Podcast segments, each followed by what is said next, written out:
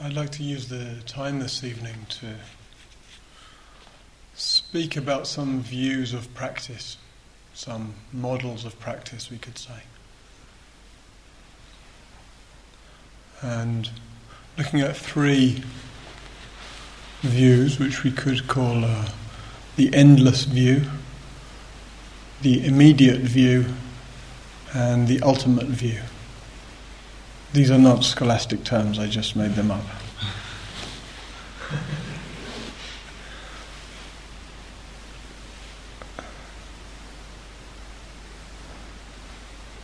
the endless view.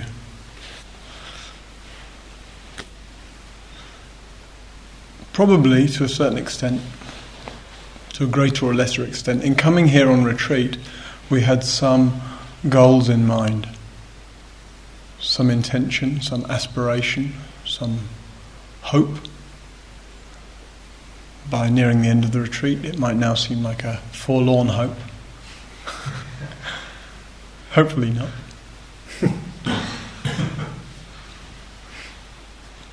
some sense of what we needed to examine or work on, or transform, get rid of, possibly. And our practice, if we come with that idea, therefore unfolds in that way. And there certainly is, uh, to, in some way of speaking, a journey to be made. And that journey could be called, or is often called in spiritual or religious context, the journey from blindness to seeing, or from bondage to freedom, from samsara to nirvana, from confusion to awakening, etc. So we have some ideal, maybe the ideal received from books or teachings, the ideal of a particular historical figure, like the Buddha or Christ or a teacher that we've had some connection with or some, read the biography of or something. It may be our own inner kind of touchstone of what seems possible in human life.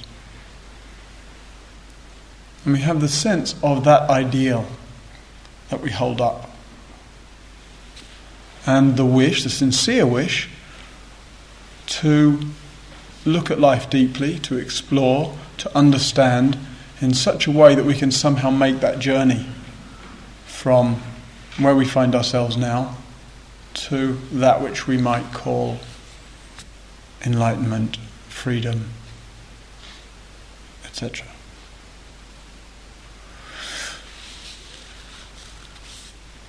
I wonder what uh, you'd say if I was to ask you how far you think you are along that journey.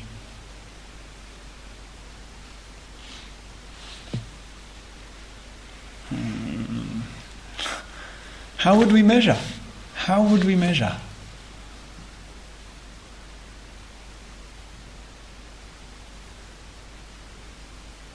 When we ask that question, suddenly the view seems a bit faulty. Am I further now along than I was when I got here? If so, how far? And how much further is there? And how many retreats will that take?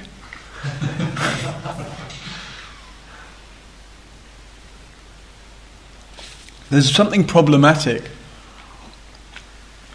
in that idea of improvement, progress. It has a certain validity, which I certainly don't wish to deny. As I say, there is a journey to be made.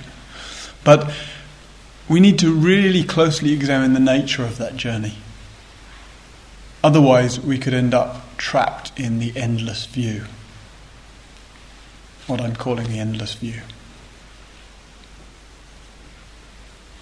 We have the idea, and it's an idea sometimes uh, reinforced or purported by a kind of flaky sort of new age uh, scene that's grown up. Not always, but sometimes. that there's this kind of we can heal our life.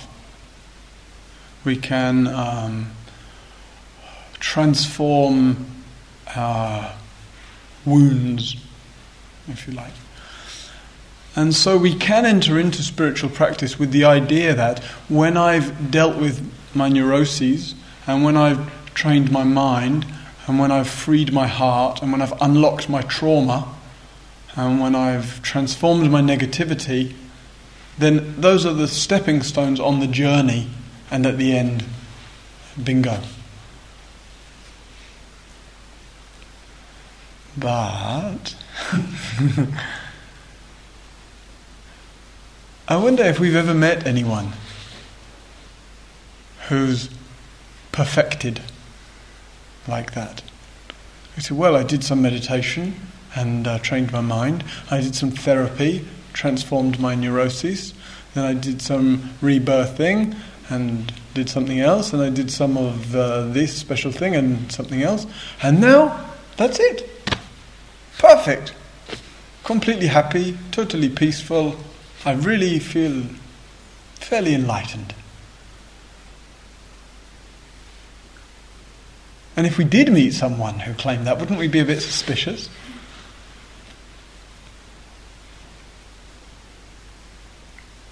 So we should certainly be wary, and it's maybe worth asking ourselves, honestly, do we in some way have the view that a path of practice progresses in some kind of linear way?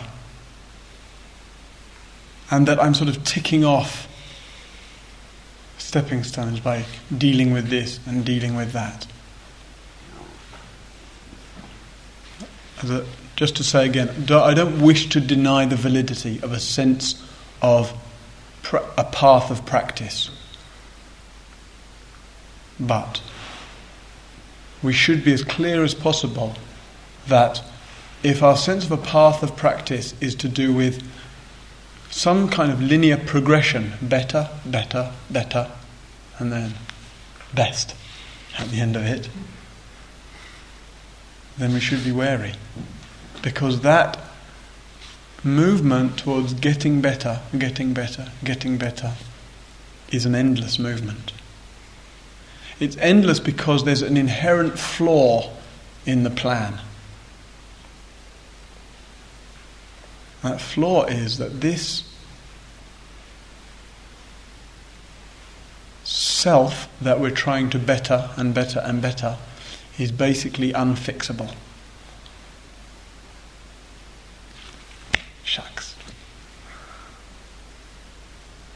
Trying to transform that which is fundamentally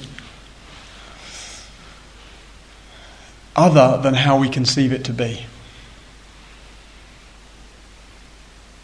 I have a sense that this is who I am and I want to be a better human being. I want to be a more spiritual human being, a more compassionate human being. I want to be an enlightened human being. Maybe just to remember the, the Buddha's words that I quoted the other day. From supreme and unexcelled enlightenment, I gained absolutely nothing.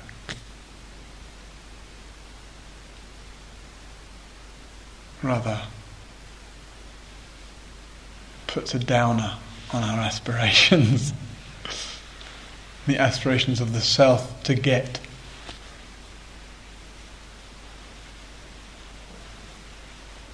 So when we start to look in this way, we start to realize maybe we we need another view. And it's important, I think, really to be honest, to actually reflect on this question and ask oneself what is my view of a path of practice? And again and again, in fact, throughout our lives, throughout our practice, to see have we fallen into the trap of believing it to be something linear? Have we fallen into the trap of believing that it's me that's going to get free? That it's me that's going to be enlightened?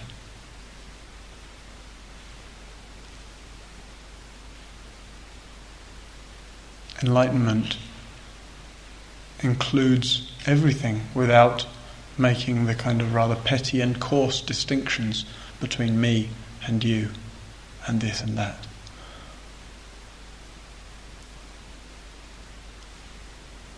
So we need another way of looking, a way that's not bound to the sense of me and progress in time towards something in the future. But because the future always remains the future. When I get there, when I've done more meditation, when I've had a good night's sleep, we remain bound in time, and time stays further away. In fact, we have a special cosmic reminder of that tonight. Because when I've had a good night's sleep, the clocks will have gone forward. So immediately our sense of being bound in time, you see the kind of arbitrary nature of it. The managers asked me to remind you that the clocks go forward tonight, so the bell ringers have the pleasure of. Uh, so we call it six thirty or five thirty or whenever six o'clock when we ring the bell, but one hour will have disappeared in the middle. Where does it go?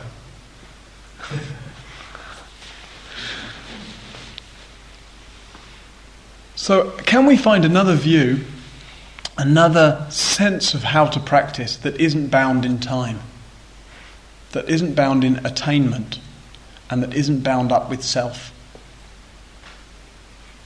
Because if our practice is one of self attaining in time, then it's going to be long, long, and in fact endless path of practice. That's why I call it endless view.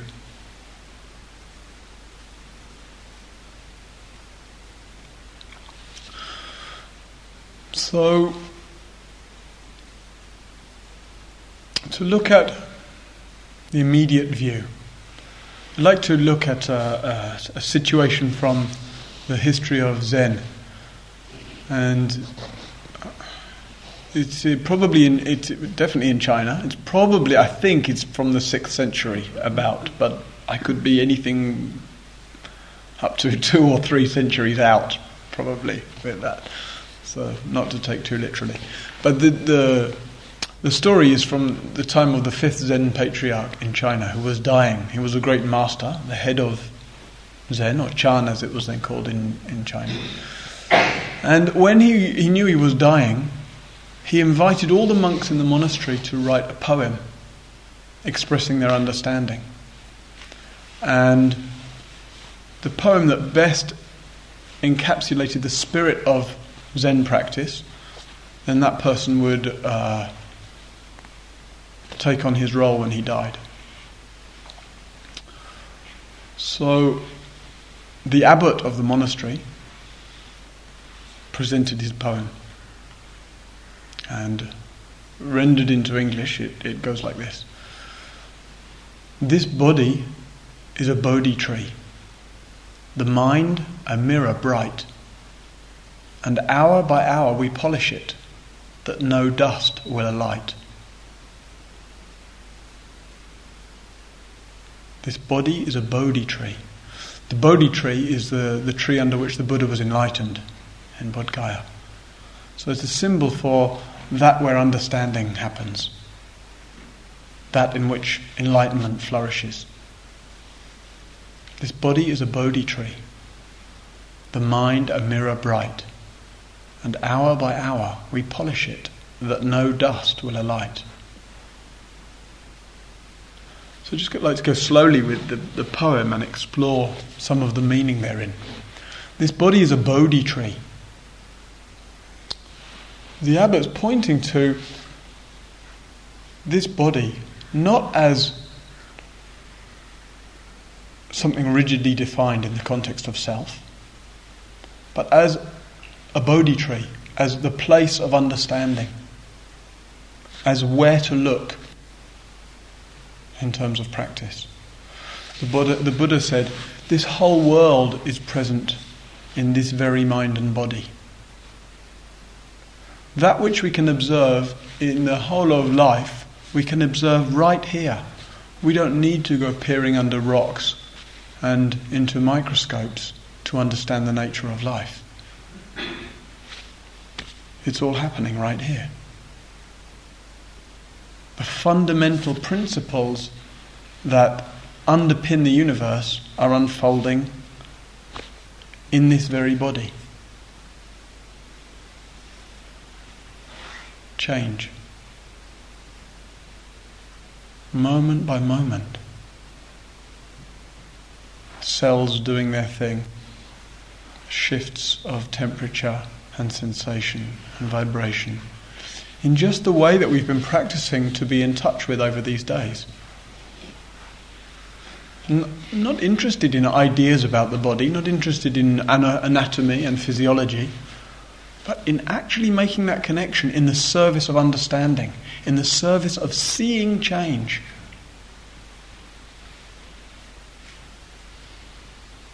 Not because it's a Buddhist idea of impermanence, but because if we're really able to have a deep experiential sense of the flow, the movement, the endless transience of life, we'll stop trying to grab hold of it and treat it as if it was solid.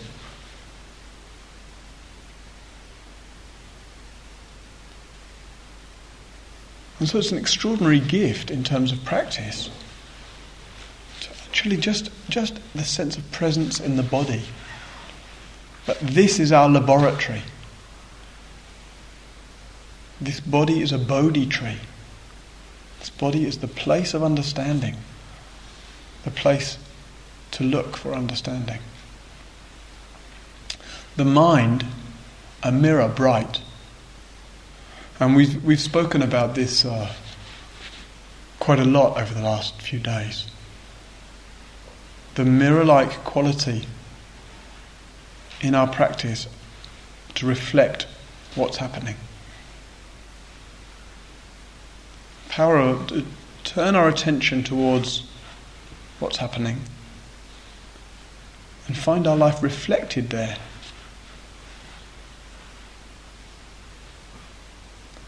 Hour by hour, we polish it. Awareness is that which polishes the mind. So we look at our lives in the calm, in the quietude of meditation. We look at the mirror like nature of mind and we see what's reflected there. Momentary contraction of fear when something unpleasant happens. The tingling or reaching out when a desire appears in the mind. We start to notice the way against the kind of immense silence that's underpinning life. These little things are firing off desires, anxieties, ideas, confusion, joy, worry, anxiety, appreciation, love, Confusion again. Blink, blink, blink. Just appearing against the mirror like nature of mind. And that when we get caught in those things, when we believe them to be substantial, when we believe them to be who we are, then they get a grip. And it's a painful grip. And they spin us a web of deceit, really. So the abbot says in his poem, hour by hour, we polish the mirror like nature of mind, that no dust may alight. And polishing being our practice of vigilance, of atten- attending again and again, moment by moment, to the extraordinary event the extraordinary events of consciousness, of that which unfolds in consciousness, and of our capacity in being present to that to stop the dust of contraction, of belief, of those deceits from alighting on the mirror. So it's a, it's a beautiful view in many ways of a way to practice. We're not postponing the possibility for peace, for ease, for well being, for an expansive, joyful way of being. To some point in the future when we've gotten rid of our stuff or dealt with our issues. The abbot's bringing the responsibility and the opportunity for a dust free way of being into the immediate. That's why I say immediate view. This body is the Bodhi tree, the place where we can practice. The mind, a mirror, bright. A mirror, right here in mind. That which a mirror reflects exactly what's in front of it. It reflects what is. It's an extraordinary gift to really see that, to see that we don't need to go here and there and here and there looking for answers. This body is the Bodhi tree, this mind a mirror bright. And then the abbot says, hour by hour, we polish it that no dust may alight. It's a beautiful image of if we recognize the sacredness, if you like, of the, the privilege of finding ourselves miraculously. We didn't ask to be born, we at least have no memory of asking. But out of the blue, we find ourselves here with body and mind. We see that it would be rather a shame, and an arrogant shame at that, to go through life in the self contraction of taking this body and mind for granted and trying to get as much as we can for it. And we start to realize this body is a Bodhi tree. The mind, a mirror bright. What the, the sense of privilege, of gratitude to find ourselves here with body and mind, with all the tools we need to meet life with the maximum of potential for a human being. And in that understanding, with that appreciation, naturally there's a passion to look as deeply as we can into that mirror, to attend to life as well as we're able. Hour by hour, we polish it that no dust may alight. And recognizing the, possi- the, the fact that the difficulties, the confusion, the trouble and confu- and pain that we experience in life is not due to life being unfair to us. It's not due to life conspiring against us. But it's due to, because of our lack of understanding, because of our carelessness, because of our blindness. The dust of life is just blowing around gets stuck on the mirror of mind because of not being attended to and therefore not being understood. The dust of some unwanted experience comes along, and because we don't see the process clearly, some unpleasant experience happens, and we go, "Oh no, I don't want that." We draw all kind of conclusions. We react in all kind of tight ways, in the way that we've explored and spoken about in the days here, in the ways that we've seen ourselves in our practice. And therefore, the dust of life, which is just blowing around according to its nature, gets stuck and causes us discomfort, agitation, pain. And when we see that, when we see that we that we have the opportunity, we could even say we have the responsibility for our own well-being. We have the responsibility for how we meet life. Then deep and passionate wish to polish the mirror.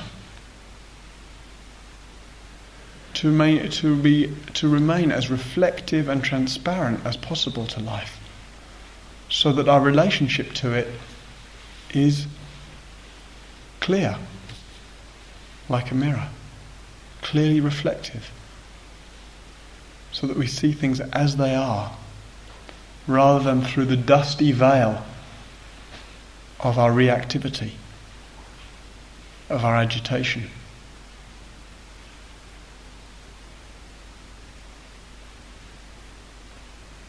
This body is a Bodhi tree the mind a mirror bright, and hour by hour we polish it, that no dust will alight.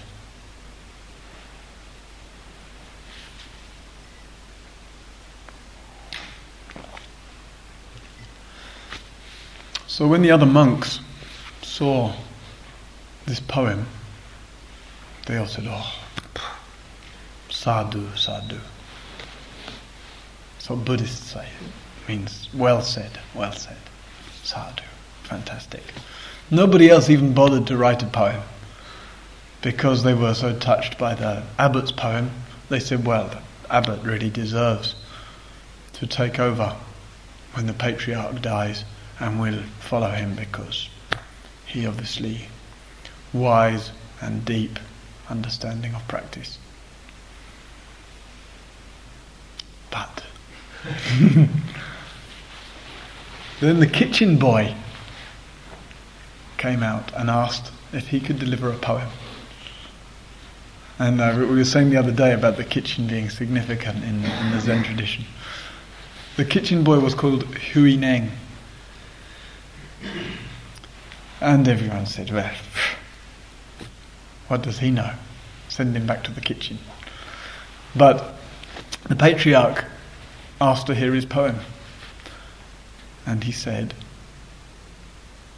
Since there is no Bodhi tree, nor mind of mirror bright, since all is void and empty, where could the dust alight?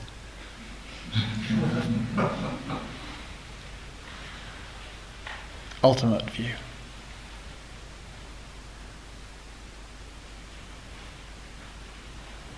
Since all the there, since there is no Bodhi tree, nor mind of mirror bright, since all is void and empty, where could the dust alight?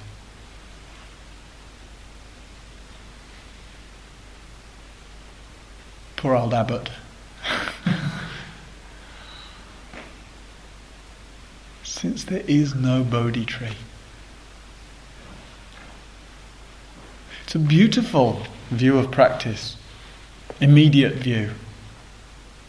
Rather than postponing, delaying, and giving ourselves endless excuses for our impoverished condition, and the rather futile hope that eventually we'll get there, maybe not this lifetime, maybe not the next lifetime, but in a few more rather than settling for that very, very long view of practice, the immediate view, the abbot's view, says this is the opportunity.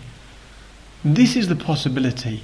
Here, body, mind, and a willingness to really passionately and deeply, fervently, sincerely engage with meeting our life nakedly, here and now.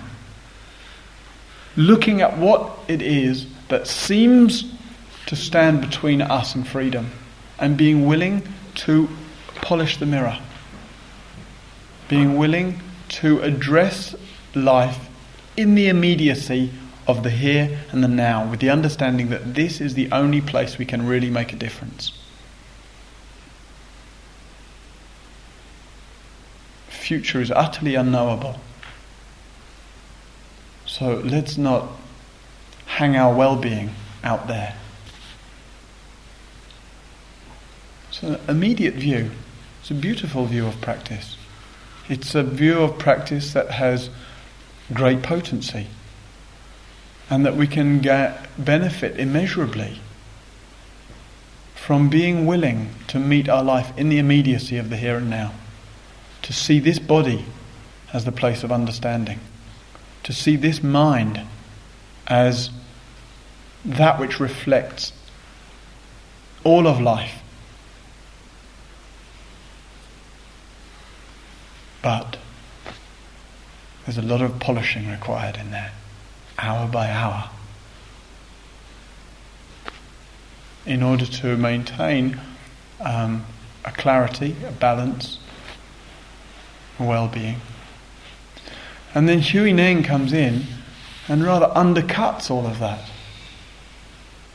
Again, not to deny in any way the validity and the beauty of that sense of practice. But what, what's being pointed to there? What's being intimated? And when we look at, in terms of ultimate view, we have to be careful. We have to be careful because language can be misleading. Language is fine for the endless view. Language does endless very, very well. Language is okay for the immediate view. But language in itself is bound up with duality, with here and there, with this and that, me and you, before and after. And Hui Neng is pulling the rug out from duality. And he's pointing to that where language can't really go. Is intimating of that where thought can't travel. He says, since there is no Bodhi tree, what does that mean? Dare we imagine, dare we contemplate? But maybe there is no Bodhi tree, nor mind of mirror bright. That all is void and empty. So where could the dust alight?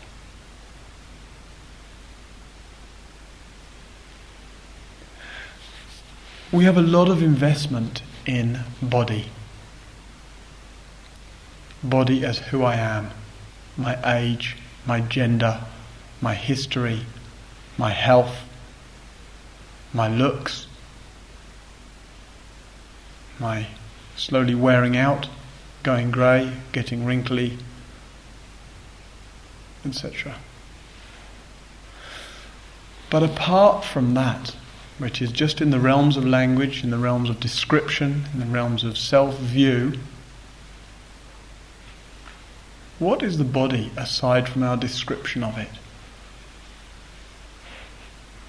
When we sit in meditation, as we sit here right now, not giving too much attention to the common sense view.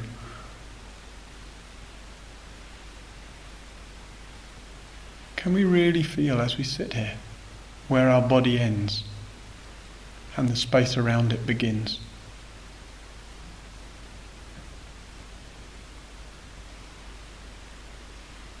Mind will tell us. Familiarity will make a suggestion. Common sense will come up with the obvious. But what does our deepest experience tell us?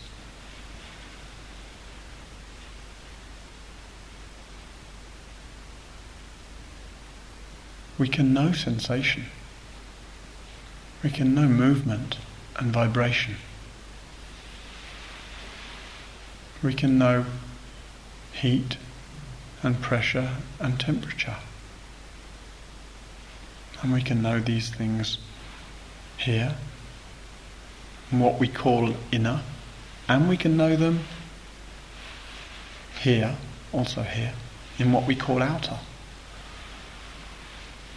But what is there that gives such a rigid definition to a sense of self as body, apart from words and descriptions?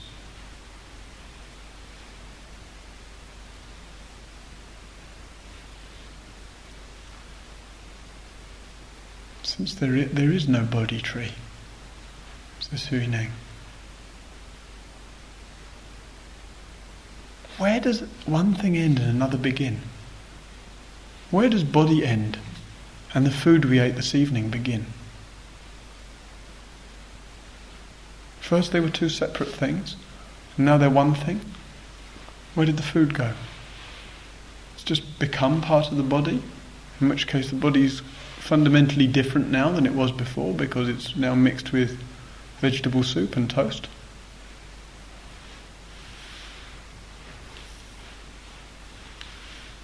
How can we define body without including absolutely everything else in the universe? We can't stop at vegetable soup and toast. Because everything, if we, if we look at vegetable soup and toast, we have the same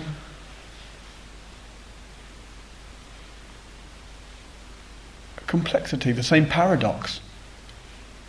Vegetable soap is in vegetable soap, vegetable soup is inseparable from the mud on the vegetables, from the sun that shone on them. And if we've already gone out as far as the sun, and we're only two steps away. Body, vegetable soup, sunshine.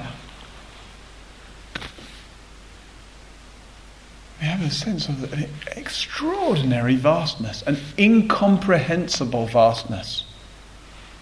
Incomprehensible means don't try to understand it with the mind.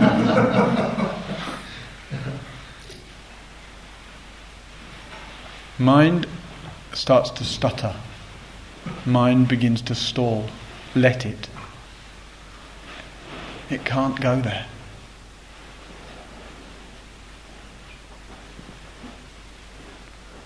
Since there is no Bodhi tree, nor mind of mirror bright. What about our mind? We easily come to the conclusion that that's our kind of inmost dwelling place. Sometimes the body seems to be I, who I am, but other times we objectify the body, we say my body. Was I, now it's my. Was who I am, now it's what I've got. Very peculiar, but there we are. But the mind, we have a sense of indwelling. That all the Martinness that I feel I have is there. Huineng won't settle for that. No mind of mirror bright. What can we find of our mind apart from the thought about it?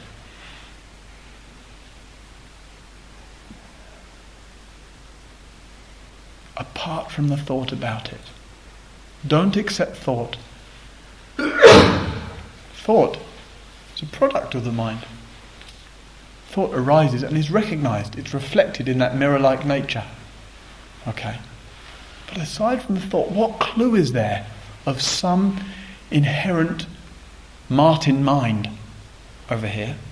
Or whoever you are, mind over there? If we don't accept the common sense version,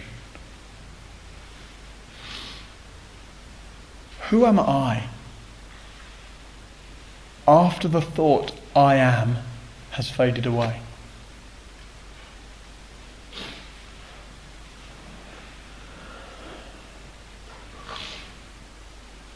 There's something bright here. There's something animating all of this. There's something that's able to cognize to receive, to meet, to, to connect, to have a sense of, to know emphatically that there's life. We can't deny it. There's life in every pore, in every cell, in every mind moment. There's life. Clearly. Here it is. But beyond that, can we be so bold as to claim mind as something fixed and solid? Not denying the vibrancy, the connection, the sense of participation that is life. But apart from the thought about it, however hard we look, and I fully would encourage you to look very hard, we can't find a mind.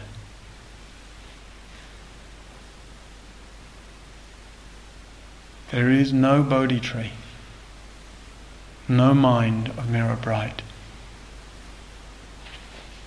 all is void and empty, where on earth could the dust alight?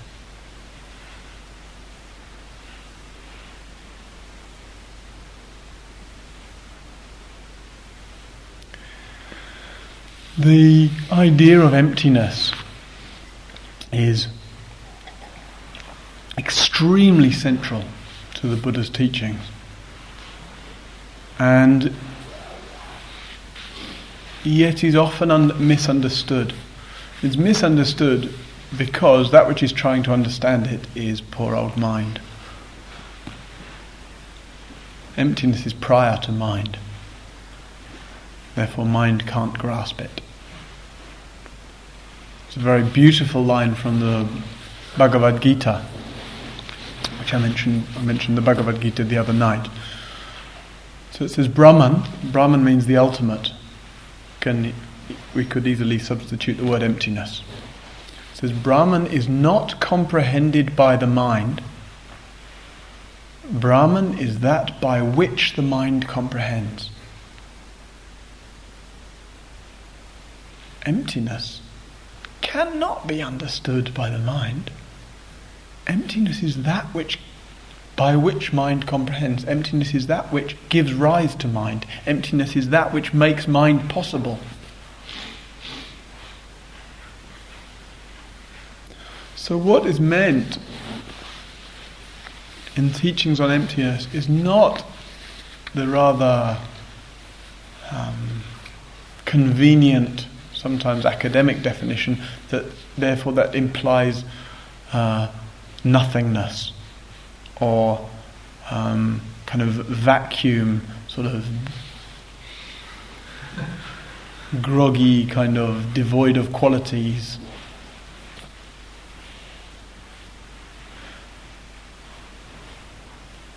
And yet, we have to be hesitant in trying to speak about mindfulness, uh, about mindfulness, about emptiness.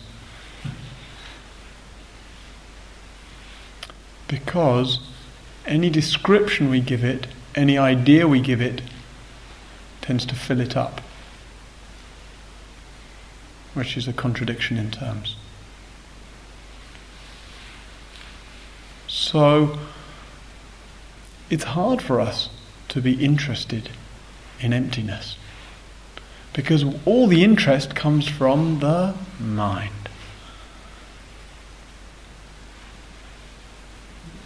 How do we understand Hui Neng? If we're convinced, regardless of our beliefs or intellectual ideas, if viscerally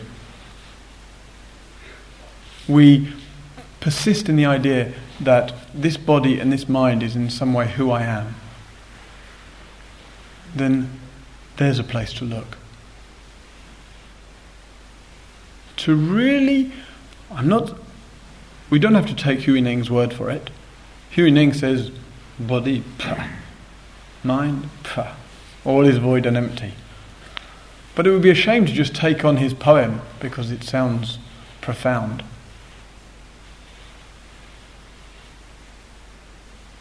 Here's body, here's mind. Let's look. Look for the body as something inherent, as a something. Look for the mind as a something. If you really look, what you'll find to your lasting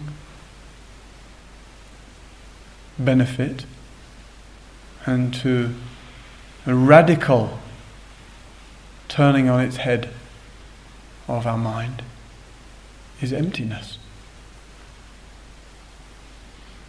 Emptiness at the heart of mind, emptiness at the heart of body, emptiness at the heart of life, emptiness at the heart of everything. Emptiness meaning that which is prior to, that which is unconditioned by, that which is unformed from, that which is untroubled by the dust of life. And things that mind, for some strange reason, likes to make into problems, issues, obstacles, etc. Since this body and mind is at best a half truth, at best a vague approximation of what's going on.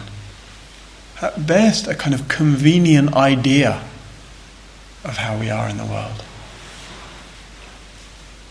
And not at all the real truth of things. Since this body and mind isn't actually who we are, how can it have a problem?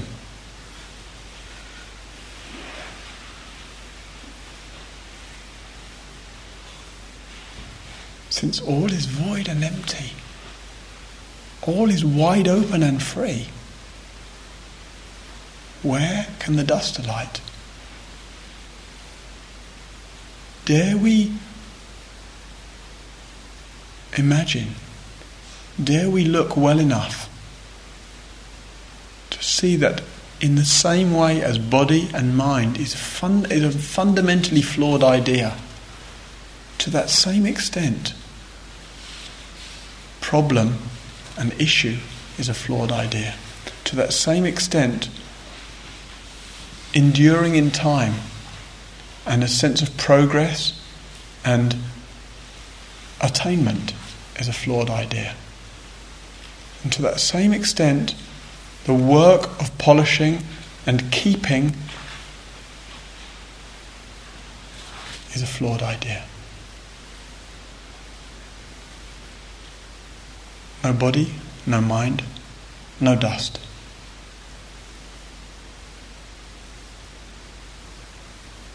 And if we can be deeply interested in challenging our assumptions, and please not trying to figure it out, then there is the most profound possibility for us. Of a life where no dust alights.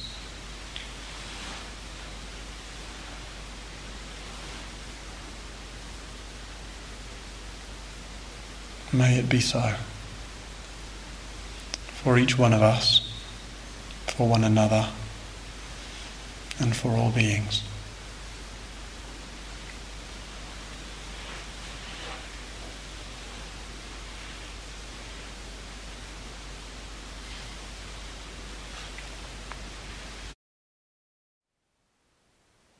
Thank you for listening.